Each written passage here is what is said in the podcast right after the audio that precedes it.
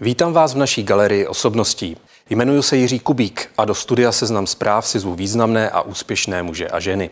Dnes bude mým hostem muž, který psal české moderní dějiny. Jako člověk zabývající se historií, ale i jako velmi aktivní politik. Byl prvním nekomunistickým předsedou české vlády. Vedl stát v době vzniku samostatné republiky. Byl dlouhá léta ve vedení Senátu a nechybělo mnoho a mohl být i českým prezidentem. Dnešním hostem Galerie osobností je pan Petr Pidhart. Vítám vás v Seznam zprávách. Děkuji za pozvání. Pane Pidharte, eh, vy jste býval let číms ve viditelných veřejných funkcích i v těch méně viditelných akademických. Eh, kým se cítíte být nejvíc? Kým je dnes Petr Pidhart? No ještě před třemi měsíci jsem naposled přednášel studentům na právech, čili já jsem učitel. Učitel. A když vás někdo potká na ulici, tak řekne, pane premiére, pane senátore. Vždycky se spletou, řeknou, pane ministře, co jste včera v té vládě? A já už eh, je neopravuju. Chci jim říct, já jsem nikdy nebyl ministr a už 12 let nejsem v politice. Já jsem z ní dobrovolně odešel, abych mohl učit. Ale to nemá cenu. Oni chtějí něco říct a já je vyslechnu a tak to nějak zkomentujeme. Třeba jim to dneska vysvětlíme v tom rozhovoru, co jste a co jste býval. Já bych na úvod uh, si s vámi zahrál takový rychlý ping-pong, kdy vám nadhodím otázku nebo jméno a požádám vás o to, co vás v tu chvíli napadne, abyste řekl. Tak kdy, když řeknu devadesátky. Divoký, ale krásný. Charta 77. Obrovská šance i za těch dob podepisovat své texty, které mě vycházely třeba venku a dokud jsem nepodepsal chartu, já jsem se do té doby věnoval ve velkém pašování knih a tak jsem nemohl nic podepisovat. A když jsem chartu podepsal, tak jsem získal svobodu, že teď už můžu, teď už jsem se sám dobrovolně přihlásil, tady mě máte, dělejte si se mnou, co chcete. No, psát několik let do svědectví Tigridova a nemoci se podepsat, to mě dělalo problémy. Takže osvobození a setkání se spoustou vzácných lidí, se kterými bych se třeba nepotkal. Když se posuneme v čase a zeptám se na rozpad Československa. Bolest, ale už to přebolívá. Už jde Slovensko už se postavilo na vlastní nohy, získalo sebevědomí, které nemělo, to byl velký problém slovenských politiků, eh, zvládli těžké situace, ale další ještě čekají a možná nejtěžší, to příští volby. První, co vás napadne, když řeknu Václav Klaus? Neměli jsme se rádi. Byli jsme úplní antipodi. A to jsem ještě neznal jeho názory, ale při jednání s lidmi a při, při schůzích třeba štábu občanského fora jsem si řekl, s tebou bych nikdy nechtěl dělat politiku v tvé partě. A chvíli jste dělal? Ne. V občanském fóru. A pak se to rozdělilo. Ale... On se dostal 10. prosince, tuším, 89 eh, stal si ministrem financí, my jsme to jednávali s Šalfou a od té doby jsme se výdali méně a méně. Ale to jsem netušil, že budu předsedou české vlády. A pak jsme zase museli být partneři. Poslední rychlá otázka. Televizní seriál Volha. 20krát během toho každého dílu jsem si řekl, vypni to. Víte, já jsem tu dobu prožil eh, třeba v Maringoce, nebo jako zahradní dělník, nebo noční hlídač, skladový dělník. Já jsem eh, tak, tak odporné prostředí jsem to nezažil a já věřím, že to tak bylo, ale dívat se na to je prostě hrozný. A pak zase z masochismu u toho zůstanu. No, bude o tom, a je velká diskuze, do jaké míry je to přehnaný nebo není. Já si myslím, že to je plus minus pravda. odporný. A je dobře, že se na to lidi po letech můžou znovu dívat? Vlastně i třeba nová generace, která to nezažila? Je to dobře. Tak tím můžeme považovat náš úvod za uzavřený a pojďme na rozhovor.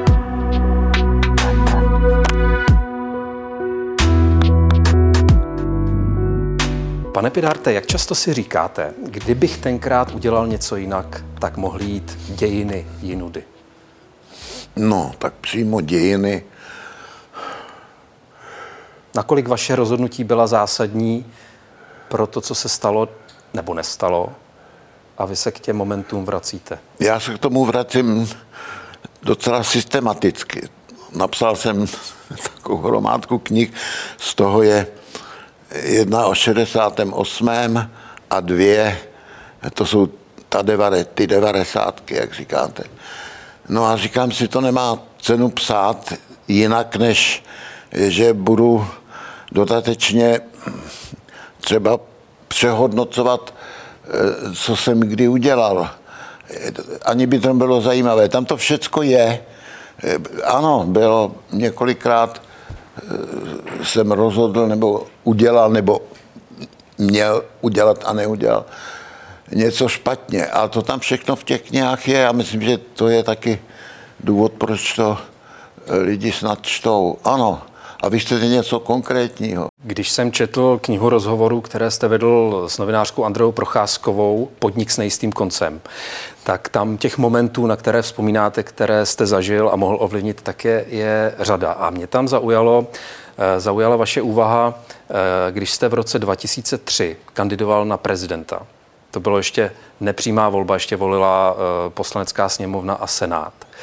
A vy jste tehdy nešel požádat o podporu komunistické poslance a senátory. A taky jste ji nedostal a taky jste se tím, poslan, eh, tím prezidentem nestal. Vnímáte to jako jeden z těch momentů, kdy jste při zhodnocení toho, co se dělo dál a že byl následně zvolen Václav Kalux, který za nimi šel, ano, ano. Že, jste, že jste se tehdy nerozhodl správně? No to, přesně řečeno to bylo tak, že asi hodinu před volbou za mnou přiběhli lidovci vyděšený, Klaus byl komunistů, teda v tom jejich klubu, v jednom z těch sálů Pražského hradu. Už mi tě to vyjednali. Já jsem řekl, no tak když tam šel Klaus, tak tam budu i já. A já jsem, oni po mně chtěli, abych řekl, no ale řekněte, že taky bylo něco dobrýho za nás. Nebylo všechno špatné. Tak já jsem věděl, že to je pravda, něco bylo dobrýho a třeba to ani nebyla jejich zásluha, zásluha chytrých a pracovitých lidí. A já se, mně se to tady sevřelo a já jsem věděl, že jim, mým potenciálním voličům, to prostě říct nemůžu. Že by mě měli, tak říkají, snáku. A že by kdykoliv říkal, ano, ano, pan Pithard, on eh, těsně před volbou nám řekl, že to tady bylo dobrý, nebo taky dobrý. A za to mě teda hodně lidí to mě nemůže odpustit. Ale já jsem prostě nemohl. Já jsem už v duchu věděl, co bych jim asi řekl. A nebylo by to samozřejmě eh, nějaká chvála toho režimu, vůbec ne. Ale musel bych připustit, že některé věci jsou dobré nebo byly dobré. Já jsem prostě nemohl, ale to ve mně něco bylo silnějšího než já. No a tím jsem to rozhodl. Za půl hodiny bude volby a já nevím, co jim řekl Václav Klaus. Každopádně hlasy dostal. Hlasy dostal. No, ono další takové sporné rozhodnutí se váže k té další volbě prezidenta. To už byla ta přímá v roce 2013, první přímá volba, kdy vy v té zmiňované knize říkáte, že je to v mé paměti rýha a stále se nedokáže rozhodnout, jestli jsem neměl kandidovat. Co vás v tom, no. na tom tak trápí, že jste nekandidoval v tom roce 2013? Ale já jsem se správně rozhodl. Já jsem začal kulhat a věděl jsem, že to není nějaká momentální záležitost. Eh, říkal jsem si, to možná skončí nějakou operací, nakonec to byla veliká operace páteře. Eh, a já jsem si říkal, to nemůžu riskovat a kulhající prezident, a teď nechci opravdu na někoho narážet, tenkrát se to týkalo mě, eh, to, to není dobře. Ten národ má právo na eh, prezidenta v plné síle. Podívejte se, eh, volby v Americe asi rozhodne toto. Věk kandidáta Bidena, to, že tak usilovně se snaží předvést, že je právě ochoten zakleknout do bloku a uběhnout čtyřstovku. A je to tak na něm vidět. On sám musí cítit, že to je riskantní. No ale tak prej, on když kandiduje, tak ti ostatní třeba schopnější říkají, no z kolegiálních důvodů v těch primárkách nebudeme kandidovat. Takže on se asi stane, no vyhraje primárky, to určitě, ale to je hrozně riskantní. Já si myslím, že eh, samozřejmě může se stát neštěstí, eh, ale prezident by měl být pokud možno zdravý a, a bez strachu, že co chvíli se zřítí, zakopne. No, tahle ta úvaha byla rozhodující. Já už jsem skoro to měl. Už jsem skoro byl rozhodnut. Tenkrát si dal se mnou schůzku ten Zemanův protikandidát Drahoš. Sešli jsme se na Národní v kavárně, jenom dva, u stolku a to byla krátká schůzka. On řekl, jdete do toho? Já jsem řekl, ne. A on řekl, tak jdu do toho já. Mohl jsem, mohl jsem, ale za tři, za dva roky bych šel, kdybych vyhrál, eh, bych šel, ta operace asi byla prostě, to, to jsem měl psáno v knize osudu a já jsem to tušil a Říkal jste pocit si... odpovědnosti, prostě to, to jsou slova silná, která já moc nepoužívám. Ten mě vedl k tomu, že jsem řekl ne, ne, Drahoš, jdi do toho ty. Tak eh, Jiří Drahoš postoupil do druhého kola, vlastně ten rozdíl mezi ním a Milošem Zemanem nebyl zas tak, tak veliký. Bylo to, myslím, asi 150 tisíc hlasů. Nicméně vyhrál Miloš Zeman a měl další pětileté období. Ale mě by zajímalo, jestli si při těch zpětných úvahách, jestli jsem do toho neměl jít, taky říkáte, nebo jste si říkal po dobu toho desetiletého prezidentství Miloše Zemana, tohle by se za mě nestalo, tohle bych no. nepřipustil, tohle je nesmysl. Bylo, bylo to tak, no, že jste to hodnotil z toho pohledu, co byste dělal vy? Samozřejmě. A ten Zeman se vydal pak úplně prostě jinými cestami a, a ta jeho orientace na Rusko a na Čínu, prostě to bylo úplně vymknuto z kloubu. E, trpěli jsme mnozí, ne všichni. Dostal e, většinu hlasů. E, no říkal jsem si to pořád samozřejmě. No tak kdybych věděl, co nás čeká, tak bych se smířil s tím, že budu možná prezident na kolečkách. A řekl bych si, ale stojí to za to. A to jsme nikdo nevěděli, co prostě Zeman udělá, jak se otočí. A to dnes tomu mnoho lidí nerozumí. Pane Pidharte, vy jste v prosinci 2012, to znamená před tou prezidentskou volbou, před tou první přímou prezidentskou volbou, řekl v deníku takovou zajímavou úvahu. Musíme bohužel asi padnout na ústa bolestivěji, než jsme dosud padli jako společnost, jinak se neprobudíme. Bez prožitku kolektivního otřesu a prozření to nepůjde. Musí nás spojit nějaká větší než banální obtíž, kdy zase získá smysl slovo oběť ve prospěch celku a kdy si po nějaké katarzi uvědomíme, že jsme víc než zhluk obyvatelstva. Myslíte, že už jsme během těch posledních deseti let, těch deseti let, co následovalo po vašem citátu, na ta ústa padli? No tak když jsme se začali vyvazovat eh, z Evropy, tady byla motiv Miloše Zemana, eh, ostražitost, podezíravost nejsilnější druhé nebo třetí ODSky nejsilnější strany, no tak to jsme opravdu se činuli na kraj stolu. Ano, se to naštěstí nestalo. A já říkám naštěstí, protože popravdě řečeno, eh, ty volby před rokem a půl, tam měla tato koalice víc štěstí než rozumu. Já si říkám, kdyby ten exibou šlachta nezaložil stranu, pár procent, tak by ty hlasy šly eh, k Zemanovi nebo k těm... K Babišovi, myslíte? K Babišovi a Babišovi. No, takže a přitom eh, to vítězství v těch volbách bylo něco zcela unikátního. Já jsem tenkrát se odvážil říkat, že jsme vstoupili na jeviště světových dějin. Kam se podíváte, tam ta demokracie upadá. A tak či onak se pohybují směrem k autoritářské demokracii. V Americe, ve Francii, v Itálii. A my jsme byli jediná země, jediná, která to úplně otočila. A prostě ty populisty, ať už jsou to ti nebo oni, jsme prostě porazili. To byla veliká událost, ale člověk musel mít na zřeteli, že v tom bylo, jak říkám, kus štěstí a nešikovnosti těch druhých. Ale to, to byla veliká událost. A s jakými Teď... pocity se díváte na to, co bude za ty další dva roky no. v těch volbách? Ta vláda se musí pamatovat. Asi to určitě, nebo určitě asi myslí dobře, ale jak to dokáže, respektive nedokáže lidem vysvětlit, to je katastrofa neumí mluvit jasně, stručně.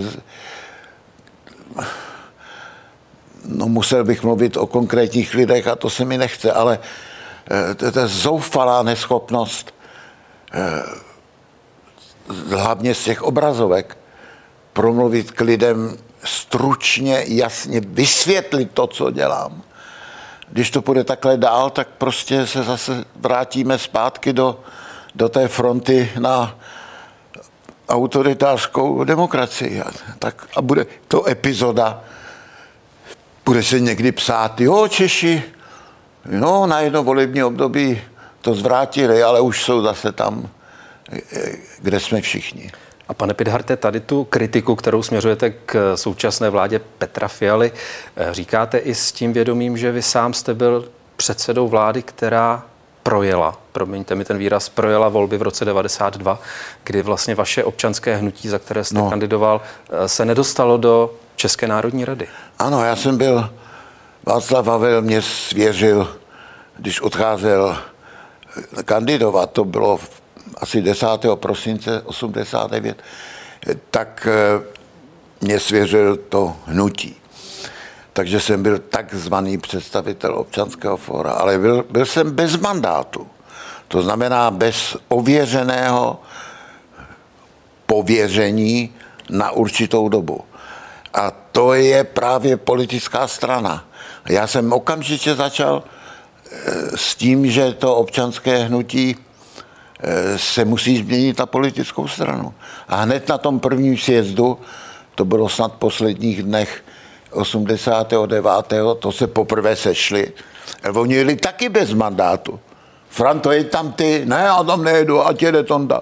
No tak jo, a tady ještě Rybuše. No tak takhle, oni, oni, ale jak oni do nás šili, že děláme kabinetní politiku, že se s nima neradíme, no a to ani technicky nebylo možné. Takže jste neměli podporu těch lidí z toho hnutí, nebo... Oni byli, vždycky je to, vždycky ty, uh, ti na okraji a zejména z prvou nějakého eh, hnutí, ty jsou daleko radikálnější.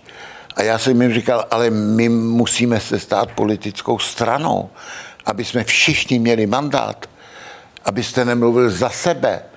Já, abych nemluvil za sebe. No ale viděl jsem, že vůbec k tomu vůle nebyla. A byl jsem strašně zklamán.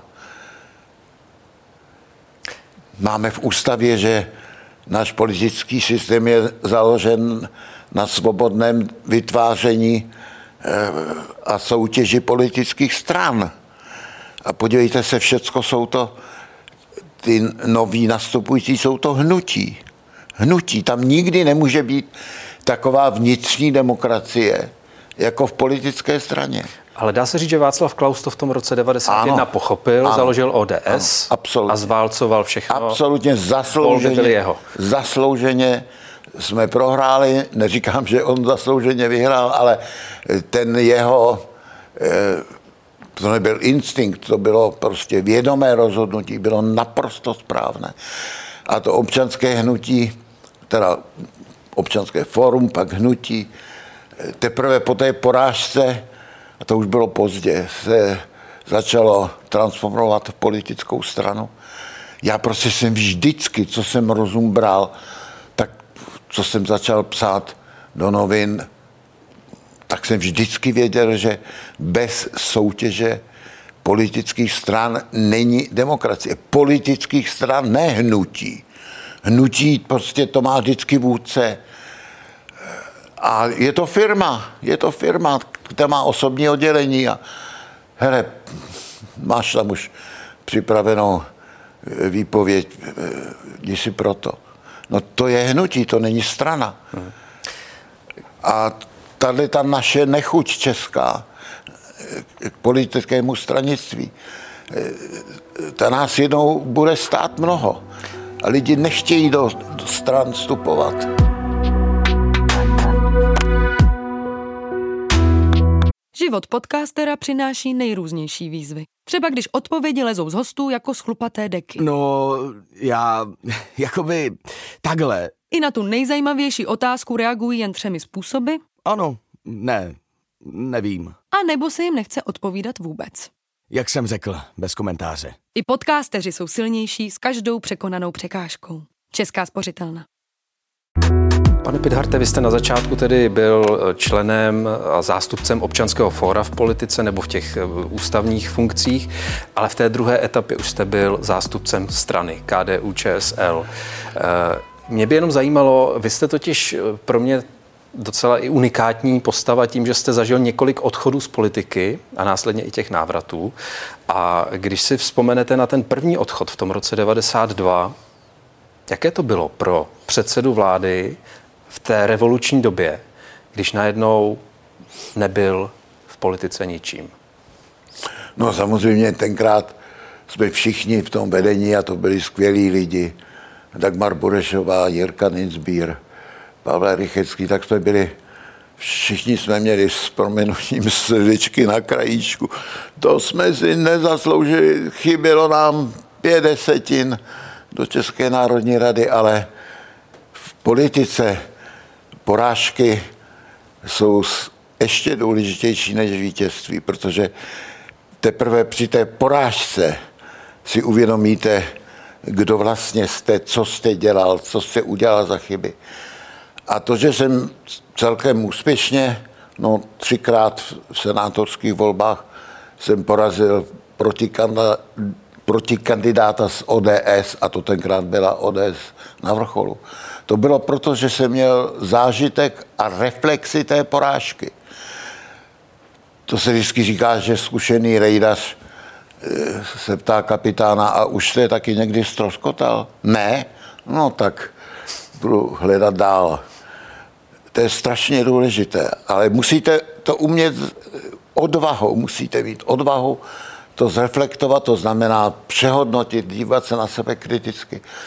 No pak jsem se po pěti letech do politiky vrátil, pozval mě do ní Josef Flux, já už jsem to vůbec s tím nepočítal, že by, ale řekl jsem si, Senát, to, to je akorát pro mě, to, to se mě líbí. No, taky mě nenutil vstoupit do strany. Ale později jste se stal členem. No, protože KDU. já jsem to KDU poznal a jezdil jsem i na ty místní schůze a po celé republice a prostě jsem se sám rozhodl, že to jsou slušní, hodní lidi a svěřili mě tuto funkci, tak já jsem povinen nést všechny ty nepříjemnosti té politické, té práce politické, to je nekonečně schůzí, kolikrát zbytečných řešení všelijakých místních, osobních problémů, ale to, to musíte dělat, jinak se vám to rozpadne. No tak jsem si řekl, to je moje povinnost. Nenutí mě, nikdo neříká, měl by si, musíš. Tak jsem asi po dvou a půl letech dobrovolně do té strany vstoupil. Byl jsem jenom řadový člen, eh, ale mohl jsem se účastnit všech vrcholových jednání, spíš jsem se držel stranou, neměl jsem, právě neměl jsem žádný mandát uvnitř lidové strany. Eh, ano, takhle tak má cesta eh, k tomu stranictví byla taková. Říkáte, že politika de facto posilují ty pády, ty propady a odchody a návraty. Ale zajímalo by mě, jak politika mění člověka, respektive jestli ztrácí politik v tak vysoké funkci, v jaké jste byl vy, kontakt s realitou. No samozřejmě. A jaký a je těžký návrat potom? Samozřejmě, že vám každý bude přísát, že nestrácí. Já jsem si to teda eh, po tom 92., když jsme jako předseda vlády, když jsme prohráli volby, tak jsem si to užil. Eh, jsem jezdil eh, na středoevropskou univerzitu na Žižkov tramvají a to byste viděli, jak lidi, co tady děláte, kde máte ochranku, co to na nás hrajete, kde je ten meďour, jede za tramvají, že jo. Lidi to vůbec nedovedli pochopit, že někdo může normálně prostě jet tramvají. Mysleli si, že to je nějaká hra. Takže i s tím jsem, jsem se musel srovnat. Do té doby, teď já jsem byl vlastně po 40 letech někdo, kdo prohrál a není ani mrtvej, ani v exilu, ani ve vězení. Všichni skončili nějak trapně. A já jsem najednou jezdil tramvají a lidi to prostě ne, nebyli schopni. Byla to forma vaší terapie, jako vrátit se do toho života, ne, nežít v tom bludu nebo iluzi, že jste něco víc? Samozřejmě. Ale bylo to těžké, toho prvního půl roku to bylo těžké. Jednou jsem na venkově v jedné hospodě odevzdával, u rodičů jsem byl na chalupě a vracel jsem láhve a samozřejmě jsem nevěděl, který se vrací, který ne a tak. A tam za mnou přišel takový starý pán s motokolem a říkal, to nemůžete, já vás zavezu domů. No vy přece nemůžete jít pěšky domů. Chudák zase taky měl strach, že to je tak nezvyklé, jako že eh, včera ještě byl Bůh ví kde vysoko a teď tady vrací láhve, já ho musím zavést domů. Jsem viděl, že nejenom já to, ne, to neumím z začátku, ale i ty protivní lidé v té tramvaji, i ten starý pán, který mě chtěl svést motokolem domů, abych nemusel jít pěšky. No všichni jsme se to učili. A jak bylo pro vás těžké potom najít práci, nebo nechci říct smysl toho, do čeho věnujete svoji energii, ale... No víte, ale... nejvíc mě mrzelo, strašně mě to mrzelo, že já jsem myslel, že se okamžitě ozve právnická fakulta, když jsem tam byl, eh, tam jsem začal, tam jsem v 69. skončil, jenomže tam ještě bylo tolik těch, kteří se s tím svezli nahoru a někteří eh, mě vylučovali z té fakulty, že se asi jim moc nechtělo. A ty tam pořád byli v těch 90 no, byli tam. letech? Aha. Byli tam. Takže jste byli jejich černé svědomí. Ano, já jsem byl jejich černé svědomí a byl to můj kolega z katedry, úplně bezvýznamný člověk, který to zázrakem přežil, e, změnil svoji odbornost a byla to taková apolitická dějiny právních učení. A ten mě říkal, no Petře, ale já udělám všecko pro to, aby si se mohl vrátit. No a on začal jednat s vedením eh, školy a potom jsem tam začal nějakým čtvrt úvazkem. Při tom po listopadu, dítě, já jsem ještě tři dny než jsem byl zvolen předsedou vlády, byl nominovaný na děkana právnické fakulty. Já jsem vůbec netušil, jaký to veme v obrat, že budu za tři dny předsedou vlády. Protože se na českou vládu, teda na národní, se úplně zapomnělo. Jsme měli federální, to je naše vláda, ne? To je naše vláda. ale tady byla nějaká česká, slovenská. No a během tří dnů to vzalo takovej, oni, takovej rychlej konec, že jsem, jsem no, ještě možná týden a už bych byl děkanem. A asi bych eh, tu vládní funkci nepři, nepřijal. To, to byla samozřejmě Havlova, co bychom si povídali. Když Havla přesvědčili, tak řekl, no jo, tak jo, tak, tak musíš, Petře, by. Čili já jsem se tam Když, těžko pardon, vracel. když Havla přesvědčili o čem? že on pořád tam byl ten František Pitra koncem ledna a měnili jsme tam pět ministrů a ti chodili za Havlem a říkali, Václavě, to nemůžete, jak to, že jste na to zapomněli? Všechnu pozornosti věnovali federální vládě. Že předseda komunistic, eh, vlastně komunista Ano. byl předsedou české vlády. No době, ano. samozřejmě. Navíc to byl člověk, eh, který, eh, kterého pověřili tím, aby to, to bytí, ten masakr na národní třídě vysvětlil v televizi. Hmm. Ten měl, byl absol, a přitom to nebyla žádná hlava. No ale prostě pozornost byla na tu vládu, kde je ta opravdu velká moc. A to vůbec se na tu, na tu, tu národní vládu zapomnělo. A ty ministři přišli dvakrát po sobě za Havlem a říkali, to nemůžeš, něco se musí stát, ta vláda nic nedělá, ten Petra to sabotuje. Ale Petra vám nedám, Petr musí zůstat v čele občanského fóra. Ale já už jsem přitom věděl, že to občanské fóro, fórum, že, že tam selžu v tom úsilí udělat z toho normální politickou stranu. Takže já jsem byl v té funkci rozpačitej a v duchu jsem si říkal, no tak budu děkanem a částečně aspoň se zbavím toho chaosu, toho hnutí. Já jsem samozřejmě nebyl diktátor, ale hlavně neměli jsme žádný mandát. A dopadlo to tak, že jste byl premiérem ty dva roky, pak jste tedy si myslel, že se vrátíte na tu právnickou fakultu, což se tehdy nestalo. Nicméně po tom vašem dalším odchodu z politiky v roce 2012, když už jste nekandidoval do Senátu, tak jste na právnické fakultě začal přednášet a vlastně donedávna. A mě by zajímalo, eh, když jste byl v tom docela intenzivním kontaktu s mladými lidmi donedávna, tak eh, rozumíte dnešnímu světu? Ne. Světu mladých lidí. Dá se říct, že jste tomu přišel Podívejte se, já jsem, tam je 680 studentů se bere do každého ročníku. Když já jsem studoval, tak nás bylo 120. Všechno je úplně jinak. Já jsem měl výběrový předmět. Mně se tam hlásili přes počítač, přihlásilo jich, se jich dvakrát tolik. Já jsem po nich chtěl motivační dopisy, proč chtějí tento předmět a, a mě, takže jsem si mohl vybírat, to byla skutečně eh, taková elita mezi těmi studenty. No tak to ale není, to není ani průměrný student právnické fakulty, ani to není mládež.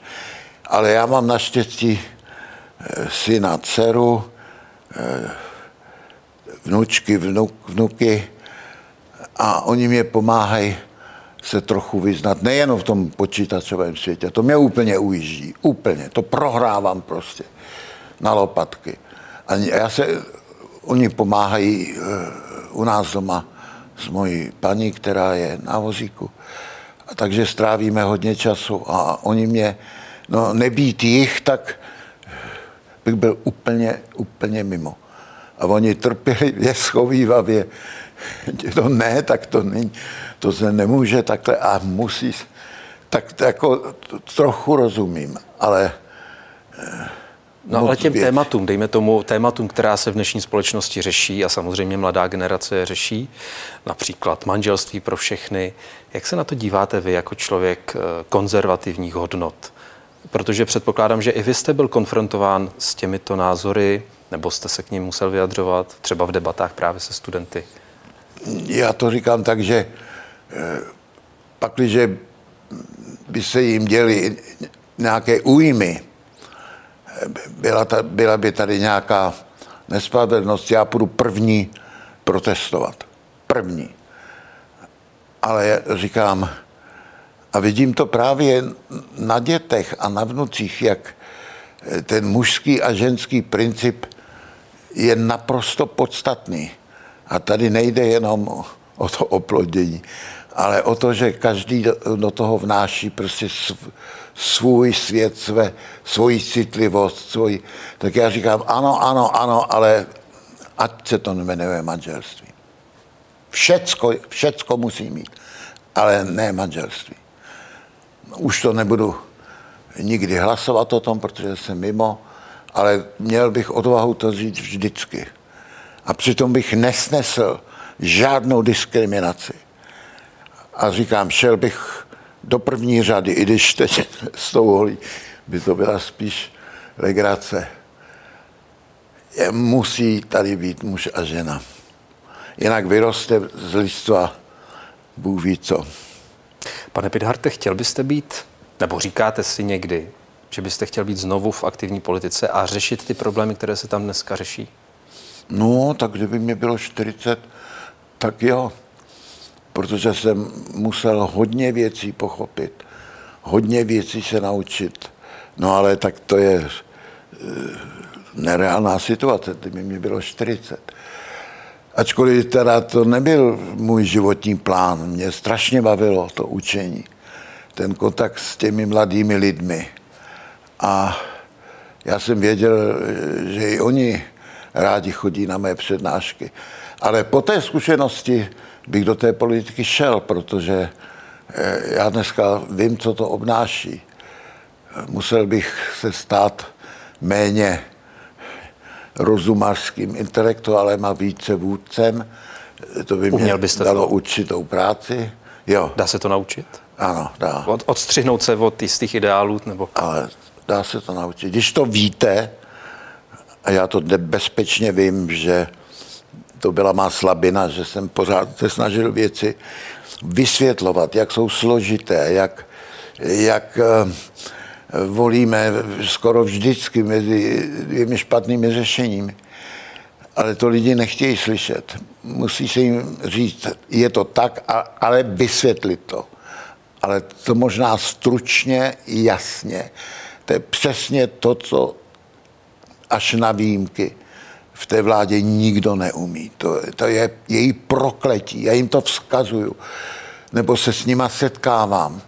A říkám, to není možné, aby si mluvil tři minuty bez přestávky, drmolil. Když ty lidi už tě vůbec neposlouchají. Normální televizní divák prej, to je změřeno, e, po pěti větách už vypne a čeká, co bude další událost. Tak doufíme, že nás ještě tedy sledují. Ale že už nás nevypnuli. Nicméně, pane Pidarte, vy jste známý tím, že, eh, nebo známý svým názorem, že v politice je zoufale málo žen a že by jich mělo být víc. Dokonce jste podporoval Danuši Nerudovou ve volbě ano. Eh, prezidenta. Ano. Eh, proč tam nejsou? Proč tam ty ženy nejdou? Nebo ano, jsou tam, ale není jich tolik. Máme 33 let po listopadu 89. Zlepšuje se to, dá se říct, ale přesto, čím ta politika ženy minimálně neláká. Co myslíte? Ale to všechno se ví, bylo to stokrát změřeno, tisíce průzkumů, anket, prostě pro ženu, eh, matku, je strašně těžké to skloubit. A to mužstvo, abych tak řekl, my muži, eh, děláme strašně málo pro to, abychom vzali ten rozdíl mezi eh, politikem tátou a politikou mámou na vědomí a eh, připravili jim proto podmínky. To neděláme, no a jen málo a musí být velmi statečné a musí mít velikou podporu v rodině, do toho jdou. Ale já to vím, já jsem měl ve vládě čtyři ženy, vůbec mě nenapadlo eh, o tom přemýšlet, proč čtyři, proč ne dvě, proč ne šest. Úplně samozřejmě, a já jsem viděl, jak, eh, no to je ten mužský a ženský princip. Ženy eh, cítí a uvažují, ale hlavně cítí trochu jinak. A to je jako v tom manželství, v té výchově dětí. Prostě je ženský přístup a mužský. Já bych ho nechtěl tady z fleku eh, přesně definovat, ale uměl bych to. Kdybyste mě dal půl hodiny a papír a tušku, tak bych to uměl říct, v čem jsou jiné. A to je potřeba ty dvě půlky lidstva dát dohromady i v tom rozhodování. Podívejte se, a všude nastupují ženy. A zejména v těch eh, relativně úspěšných státech, eh, skandinávských, kde mají nejméně korupce. Eh, já jsem byl jednou ve Finsku na návštěvě prezidentka, starostka Helsinek a předsedkyně vlády. Všechno to byly ženy. A jak se Finsku daří? Jak se daří Dánsku? Všichni by chtěli žít tam. Tak to, to snad o něčem vypovídá. Skvělý seriál Borgen, dánský, viděl jsem asi třikrát. E, premiérka je žena. Úžasný. No, ale tady na tom jihu evropském, e,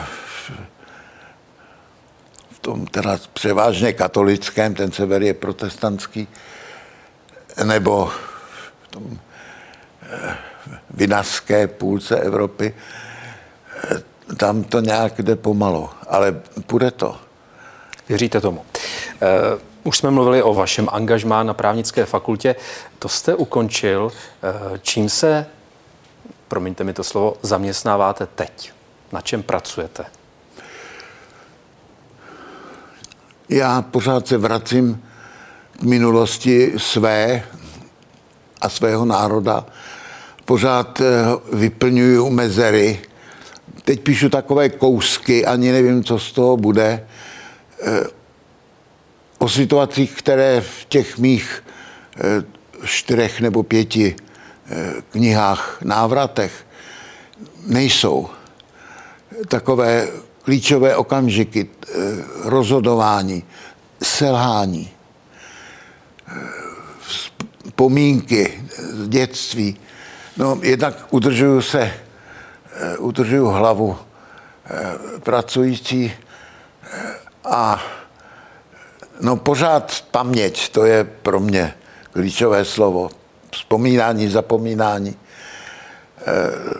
Jo, píšu a ještě nevím pořádně, co to bude, ale už je to 60 kousků. Někde jsou dvě stránky, někde deset. Jak jsem se vlastně, já jsem z komunistické rodiny, Táta byl od, tři, eh, od roku 34 KSČ, pak byl v koncentráku. Takže um, to nebylo jednoduché. Jak jsem se vlastně, jak jsem se měnil a kdo v tom byl důležitý a které knihy, teď už to mám asi 40-50 knih, každou z nich charakterizuju, kdy jsem se s nima setkal, co pro mě znamenali, čili stopuju co vás ovlivnilo ano. a formovalo? A já nevím, jestli se bude někoho zajímat, ale mě to teda zajímá, protože, eh, ale to vás asi nepřekvapí. Vzpomenete si na, když takhle intenzivně, tak se vám vybaví věci, které se vám do té doby nikdy nevybavily. A já tohle ta kniha, a jak to bylo, kdo mě ji půjčil, kde jsem a teď eh, buď ji mám, nebo už nemám, No, píšu takové, eh, takové sto, je to takové stopaření. Ale já se to snažím psát tak, aby eh, se to netýkalo jenom mě, ale to okolí a společnosti v té době. Eh, nevím, co z toho bude.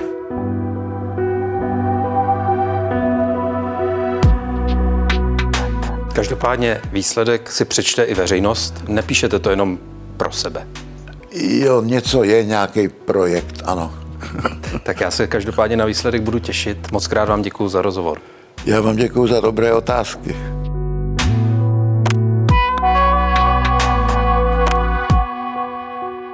Děkuji i vám za to, že jste naši galerii osobností s Petrem Pidhartem sledovali nebo poslouchali, ať už na seznam zprávách nebo v podcastových aplikacích. Loučí se s vámi Jiří Kubík.